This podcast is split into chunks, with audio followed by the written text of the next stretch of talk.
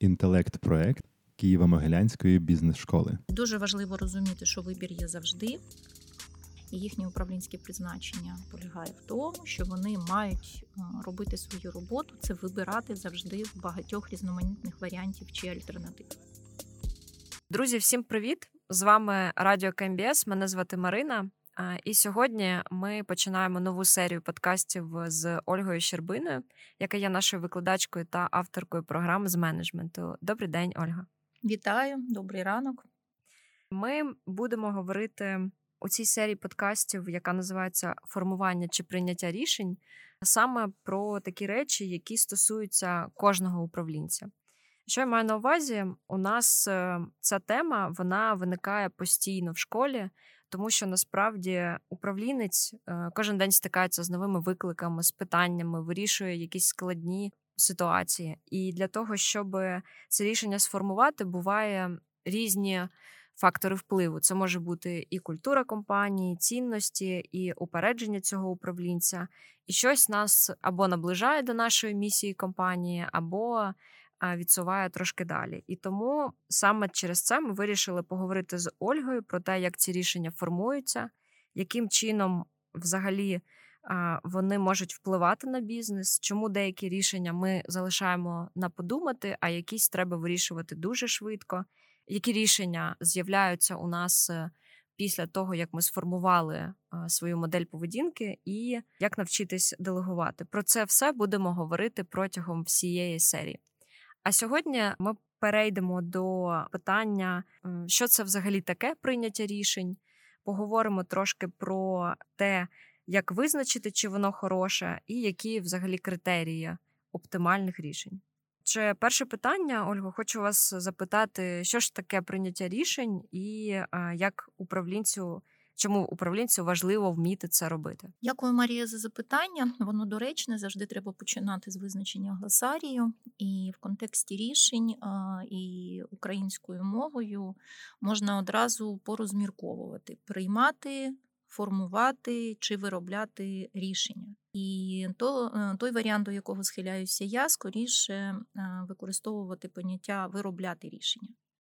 А в словосполученні приймати рішення яке перекладається з англійської decision making, є одна пасивна форма україномовна прийняття рішень, начебто прибирається активна фаза суб'єкта, який це рішення генерить. А от виробляти рішення тут ми маємо можливість дійсно розглянути процес від самого початку до його завершення. І якщо ми говоримо про рішення, і рішення має бути виробляти, і маємо виробляти це рішення, то найкоротше визначення того, що ж це таке, називається робити вибір. І дуже важливо розуміти, що вибір є завжди.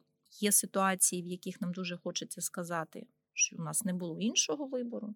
Що я прийняв саме таке, тому що воно єдине можливе, і зазвичай ми усвідомлюємо і знаємо, що це не, не повною мірою правда що вибір ми зробили, і фразою іншого вибору не було. Ми просто виправдовуємо цей свій вибір. Скоріше за все, це відбувається тоді, коли ми розуміємо, що рішення не всім сподобається. Дякую. А, Ну і друге питання там було якраз про те, чому потрібно це розвивати.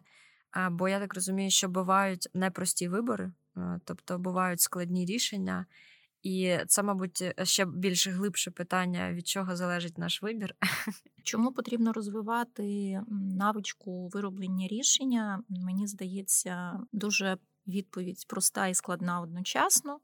Робота управлінців саме в тому і полягає, що вони мають робити вибір. І вибір завжди пов'язаний з ризиками, і, відповідно, будь-який управлінець на будь-якій посаді це людина, яка керує цими ризиками, роблячи усвідомлений вибір на користь якогось варіанту, який він вважає, чи то найкращим, чи то якісь інші ознаки використаємо для того, щоб зрозуміти, які рішення є добрі і недобрі. Давайте тоді вже перейдемо от якраз до того, що впливає е, на ці рішення, тобто що їх формує. Можливо, є якісь приклади, щоб було краще зрозуміло, або, можливо, спочатку почнемо з теорії. Найбільше на управлінців впливає часовий фактор з практики. Це мало б бути не так, але якщо розібрати кейси, з якими приходять управлінці на наші програми управлінського розвитку, дуже часто пов'язані з тим, що вони говорять: я приймаю управлінські рішення в межах обмеженого часового інтервалу. Мені немає коли включати всі ваші теоретичні методології. Угу. І тут постає питання: чи насправді управлінець завжди не має часу для того, щоб уповільнитися, і для того, щоб зробити зважений вибір? Чи насправді кожне управлінське рішення потребує негайності його вироблення і негайності його реалізації? Чи насправді у керівника немає години, двох, трьох чи 24 для того, щоб поміркувати і дійсно зробити зважений вибір? Час є потужним фактором. При наявності у нас великого значного досвіду, власного багажу своїх професійних відпрацьованих навичок зазвичай недостатність часу підводить нас до того, що ми повторюємо свої управлінські рішення, що ми весь час дублюємо їх з попереднього досвіду. Насправді говорити про те, що рішення на досвіді є раціональними, є зваженими і сильними, скоріше за все, не буде невірним, тому що по суті. В умовах невистачання часу ми не обираємо, ми згадуємо і згадуємо, uh згадує за нас наш мозок. Uh-huh. Механізм можна пояснити дуже просто. Наш мозок це певним чином комп'ютер.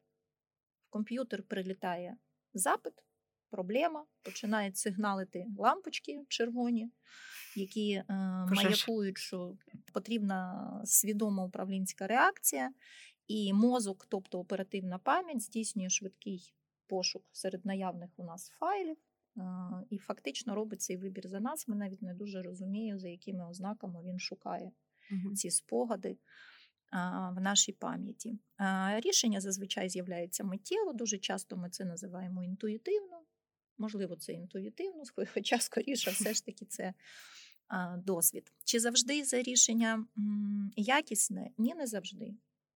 Саме тому, що це рішення повторює якусь іншу ситуацію, не факт, що та ситуація, яка у вас є зараз, подібна до тої, скоріше mm-hmm. за все, ні, враховуючи, що світ, в якому ми живемо, підкидає нам доволі багато нових факторів, з якими раніше ми не зіштовхувалися mm-hmm. взагалі. Не факт, що результат повториться.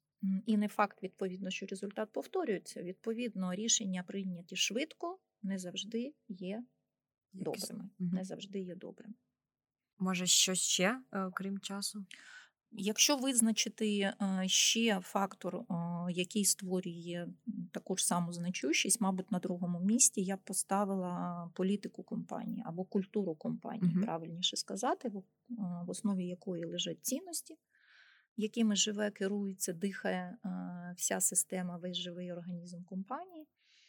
І, взагалі, культура вироблення управлінських рішень в компанії, як на мене, є найпоказовішим індикатором того, яка культура сформована в цій бізнес-організації те, на що реагують люди, те, на що вони не реагують, те, що доноситься до топ-менеджменту з рівня лінійних виконавців, те, що не потрапляє, не комунікується до топ-менеджменту, те, що ідентифікується в системі як проблема, і те, що не ідентифікується uh-huh. в системі як проблема, і потім це призводить або не призводить до вироблення управлінських рішень, це і є основними ознаками того, яка культура є в компанії.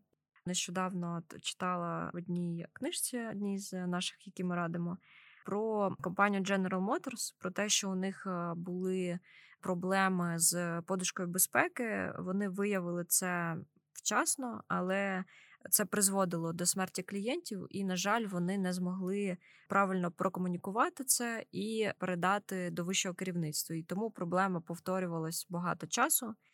І є гіпотеза там, що це було про те, що не було розуміння у команди такої цінності безпеки клієнта. Тобто там було про щось інше, і отут виникає питання: то на що е, спиратися, на що спираються різні компанії при формуванні рішень, на що спираються менеджери? От що ви можете сказати от, з точки зору теорії і практиці, як воно виходить потім? Ваше питання і приклад стосуються того, як впливає культура компанії, цінності компанії на процес вироблення рішень і, власне, на те, чи реагують рядові працівники на певні кейси, чи починають вони ініціювати процес вироблення рішень. Політика і культура компанії є одним із найвагоміших факторів, які впливають на процес вироблення рішень. І так само є зворотній зв'язок. Те, як приймаються управлінські рішення в компанії, демонструє і показує культуру компанії. А там же ще можуть бути персональні цілі. Ну, тобто, ми про це говорили да, вже в подкасті про проактивного mm-hmm. менеджера, там, де як зрозуміти, що хоче людина, от, mm-hmm. вони мають співпадати її особисті цілі з цілями компанії. Це теж може впливати на те, як вона виробляє рішення. От, чи, Якщо співпадають, то вона буде по одному робити. Якщо не співпадають, то там вже може виникнути питання якраз з здібностями десь буде поряд. Ну, це про мотиви. Одним із потужних складових е, наших персональних здібностей, безумовно, є мотиви, інтереси, цілі.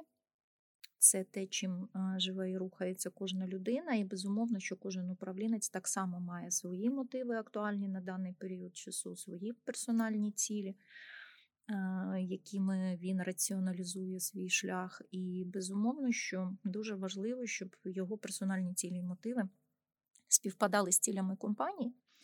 В той же час е, моє відношення до управлінської роботи є більш прагматичним. І, як на мене, управлінець, е, який е, займає свою управлінську роль свідомо, в якийсь момент часу має сам собі давати відповідь на питання. Я тут, в цій посаді, тільки для того, щоб досягати своїх персональних цілей, чи я тут для того, щоб вирішувати ті проблеми, досягати тих цілей, які потрібні бізнес-системі, частиною якої я є. І в цьому контексті вироблення управлінських рішень є обов'язком управлінця. І якщо людина, що займає управлінську посаду, уникає робити вибір, приймати управлінські рішення в ситуаціях, які вже, можливо, навіть повторюються, носять проблемний характер, сигналять про те, що тут має бути управлінська реакція, управлінська сила волі, а управлінець цього не робить.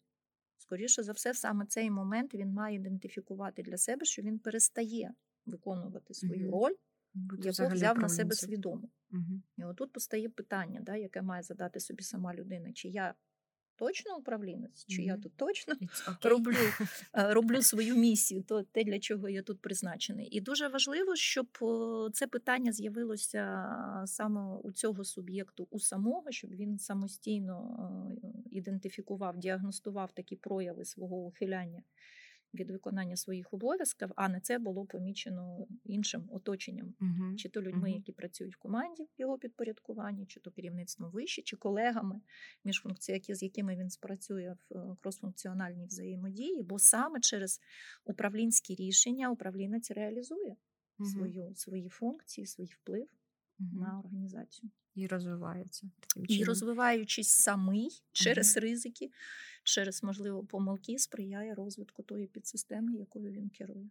Тобто, якщо з'являються нові складні задачі, то таким чином він якраз розвиває цю свою управлінську спроможність, взагалі вирішувати різні складні питання, от, і переходити до якогось наступного не тільки свого розвитку, а розвитку своєї організації. Так, я mm-hmm. погоджуюсь з вами. Це добрий приклад, добре пояснення.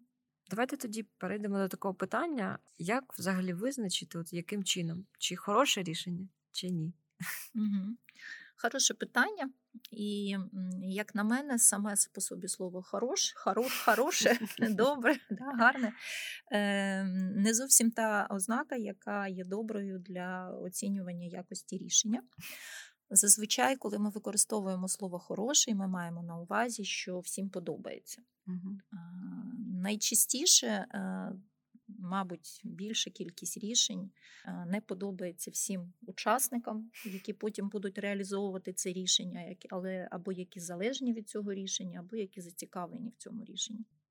Ну, Давайте візьмемо приклад, можливо, який актуальний для нас зараз є. Наприклад, топ-менеджмент компанії вирішує повернути всіх до роботи в офісі після угу. двохрічної перерви, повернутися до звичного графіку роботи. Ну, давайте подумаємо, як до нього віднесуться такі учасники, яких це рішення торкається.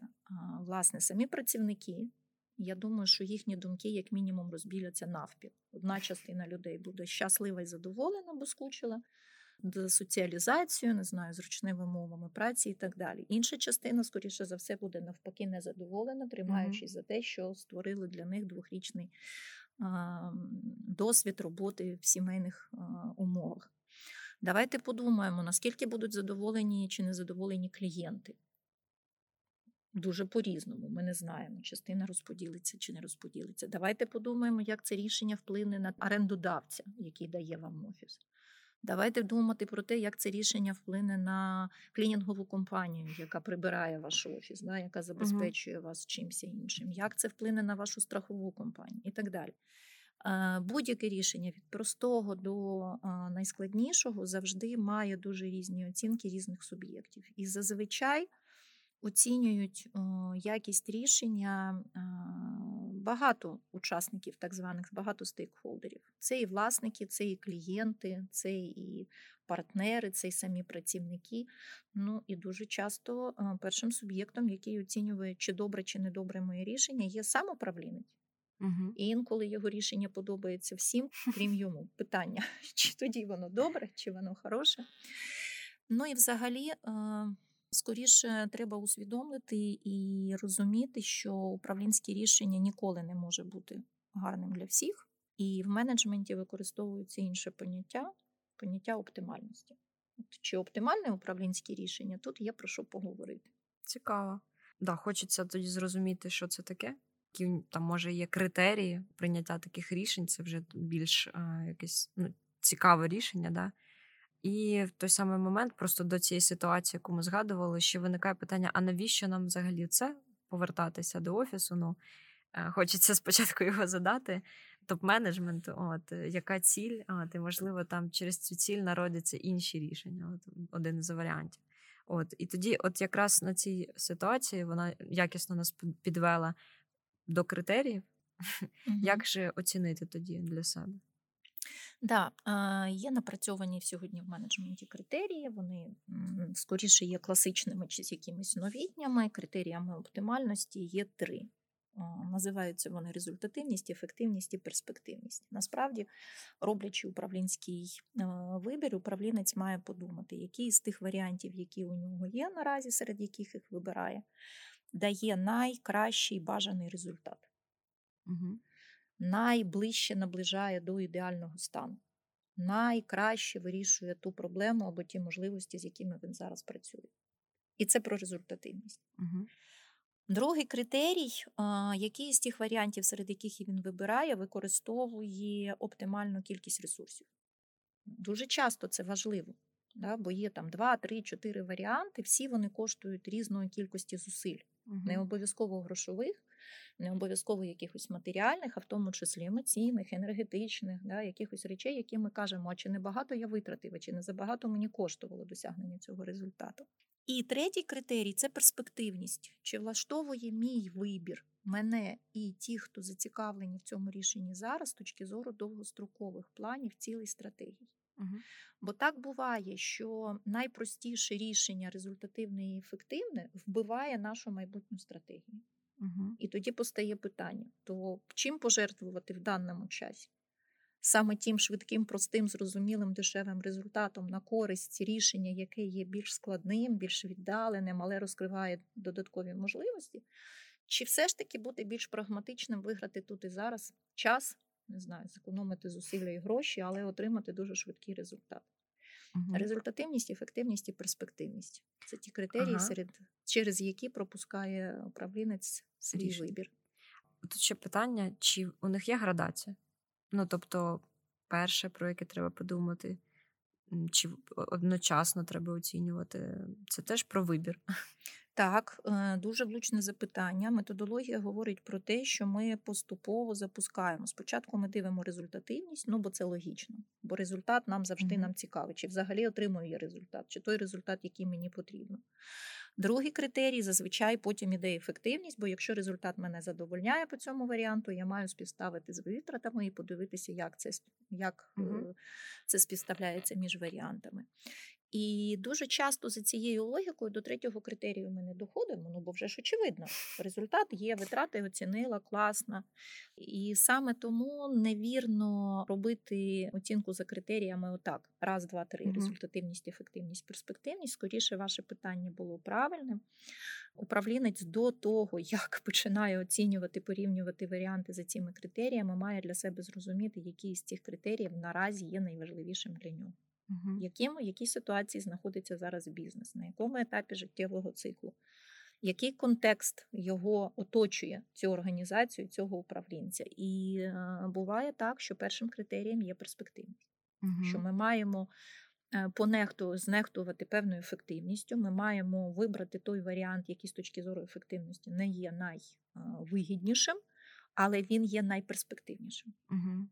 Спроможність раціоналізувати і робити зважене рішення, Мгм. обґрунтоване рішення починається з аналітичної роботи. Мгм. Тобто для того, щоб виробити рішення, спочатку потрібна не зразу сила волі, ви зробити вибір, а до цього треба підійти.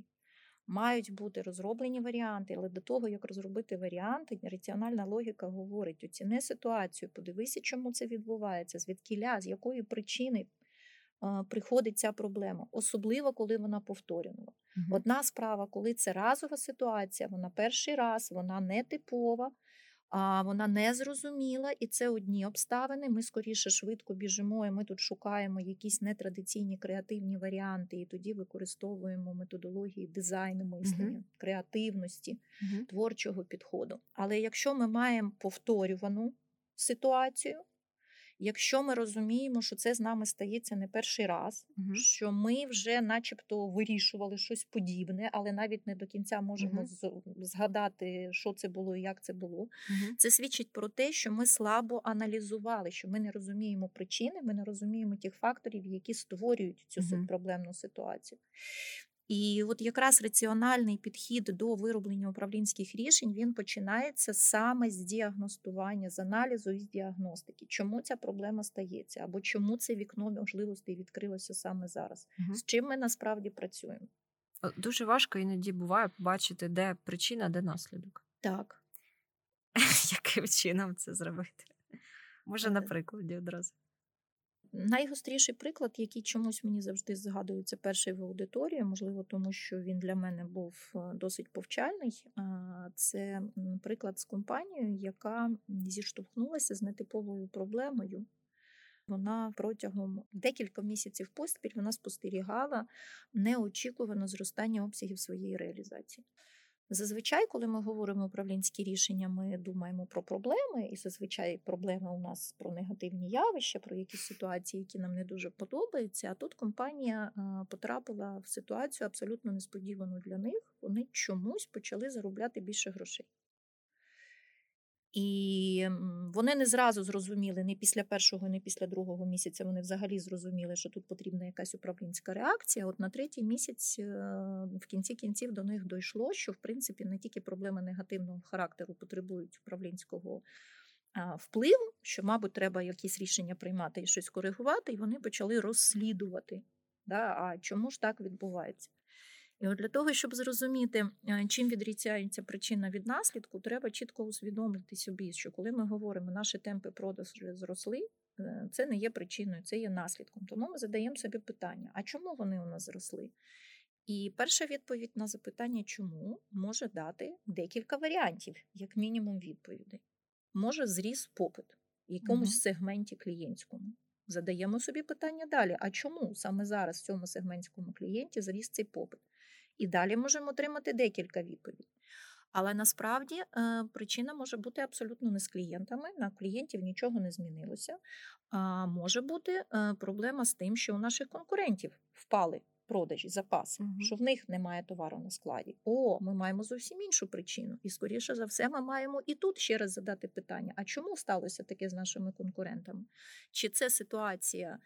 Разова, випадкова ситуаційна, і вони її вже угу. почали виправляти, чи це принциповий вихід з ринку, і ми не помітили цього там одразу. Ми побачили це тільки зараз. Але насправді відповідь на перше питання, чому зростають наші продажі, може бути ще іншою. Там мільйон мільйон, мільйон відповідей. Угу. І насправді в тій компанії, що було для мене дуже показовим, не спрацювали оці перші варіанти. Тобто не зовнішнє середовище було причиною угу. зростання наших продажів. Насправді в тій компанії ситуація була скоріше не типова. Це була абсолютно їхня внутрішня причина, яка була пов'язана з тим, що вони змінили е, системи стимулювання працівників. Інший KPI був встановлений для працівників, KPI, який називався відсоток за перевиконання плану.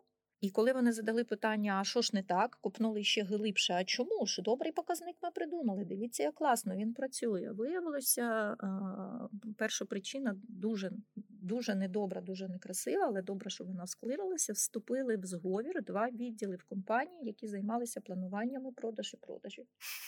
При постановці планових показників занижувалися ці показники mm планові, продавці їх перевиконували і ділилися з тими, хто планує. Да, Це неочевидно. Але реально.